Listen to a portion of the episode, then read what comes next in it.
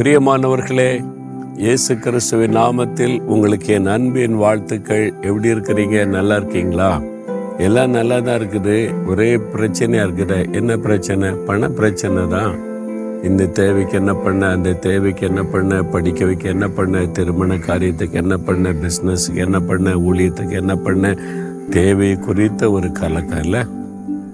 பண தேவை பண பிரச்சனை நிறைய குடும்பத்தில் இந்த பாதிப்பு. என்ன செய்யறதுன்னே தெரியல அப்படின்னு சொல்லி. ஆனால் வேதத்தில் ஒரு வசனம் இருக்குது. ரோமர் பத்தாதிகார பன்னெண்டாம் வசனத்தில் தம்மை தொழுது கொள்ளுகிற யாவருக்கும் கத்தர் ஐஸ்வர்ய சம்மனராயிருக்கிறார். நம்முடைய தேவன் எப்படிப்பட்டவர் தெரியுமா? ஐஸ்வர்யமுள்ள தேவன். வெள்ளியும் பொண்ணும் என்னுடையதுன்னு சொல்றாரு. பெரிய செல்வந்தர். ஆண்டவரை விட பணக்காரங்க இந்த உலகத்தில் யாராவது இருக்க முடியுமா? உலகமே அவருக்கு தானே சொந்தம். வெள்ளியும் பொண்ணு என்னுடையதுன்னு சொல்றார். முழு உலகத்துக்கு சொந்தக்காரர் அவரு. சிலர் சொல்லுவாங்கல்ல ஏ இந்த ஊர்லயே பெரிய பணக்காரங்க. இந்த இடம்லாம் அவருக்கு தாங்க. இந்த தோட்டம்லாம் அவருக்கு தாங்க. இந்த இடம்லாம் அவருக்கு தாங்க சொந்தம். அதனால பெரிய பணக்காரரும்பாங்க. ஒரு பகுதி தான்.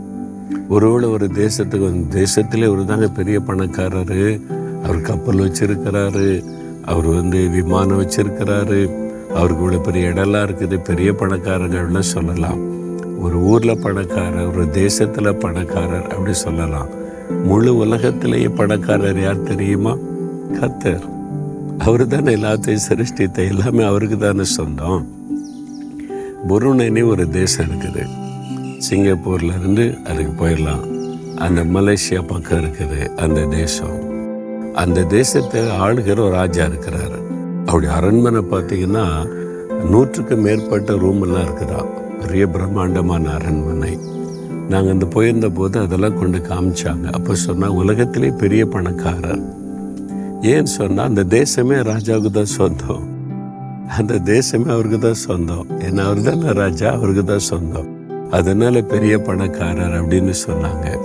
எத்தனையோ கார் வச்சிருக்கிறாரு பெரிய அரண்மனை வச்சிருக்கிறாரு. அவர் சின்ன தேசம் அந்த தேசமே அவருக்கு சொந்தம். ஆனால் அதனால ஒரு பெரிய பணக்காரர் தேசத்தில் உலகமே ஆண்டவருக்கு சொந்தம். அப்போ யார் பெரிய பணக்காரர்? ஐஸ்வர்யமுள்ள தேவன் ஐஸ்வர்ய சம்பந்தர்.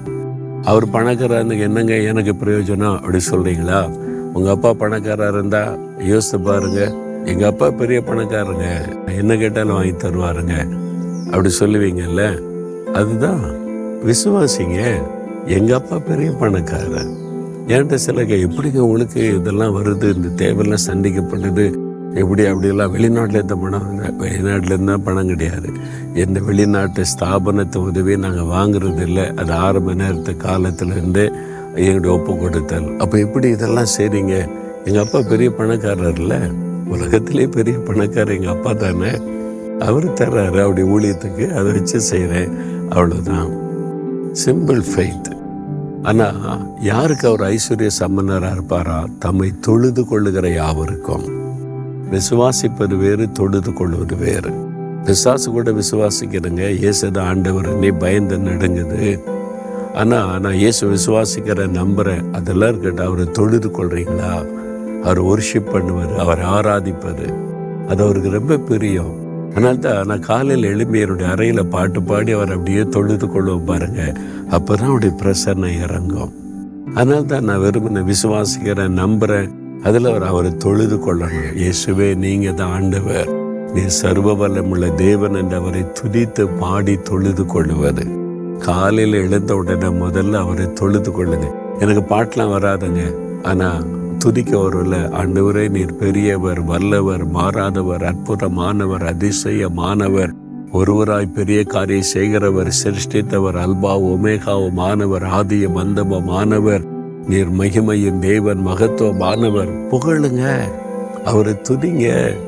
அதுதான் தொழுது கொள்ளுவது. அதுதான் அவருக்கு ரொம்ப பிரியம். நீங்க அவருடைய துதித்து துதித்து அவரை தொழுது கொள்ள தொழுது கொள்ள நீங்க கேட்க உனக்கு என்ன வேணும் மகனை? கேளுன்னு சொல்லுவார்.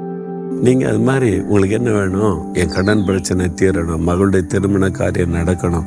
இந்த ஊழிய தேவை சந்திக்கணும். ஓகே. அவ்வளோதான் ரொம்ப சிம்பிள்.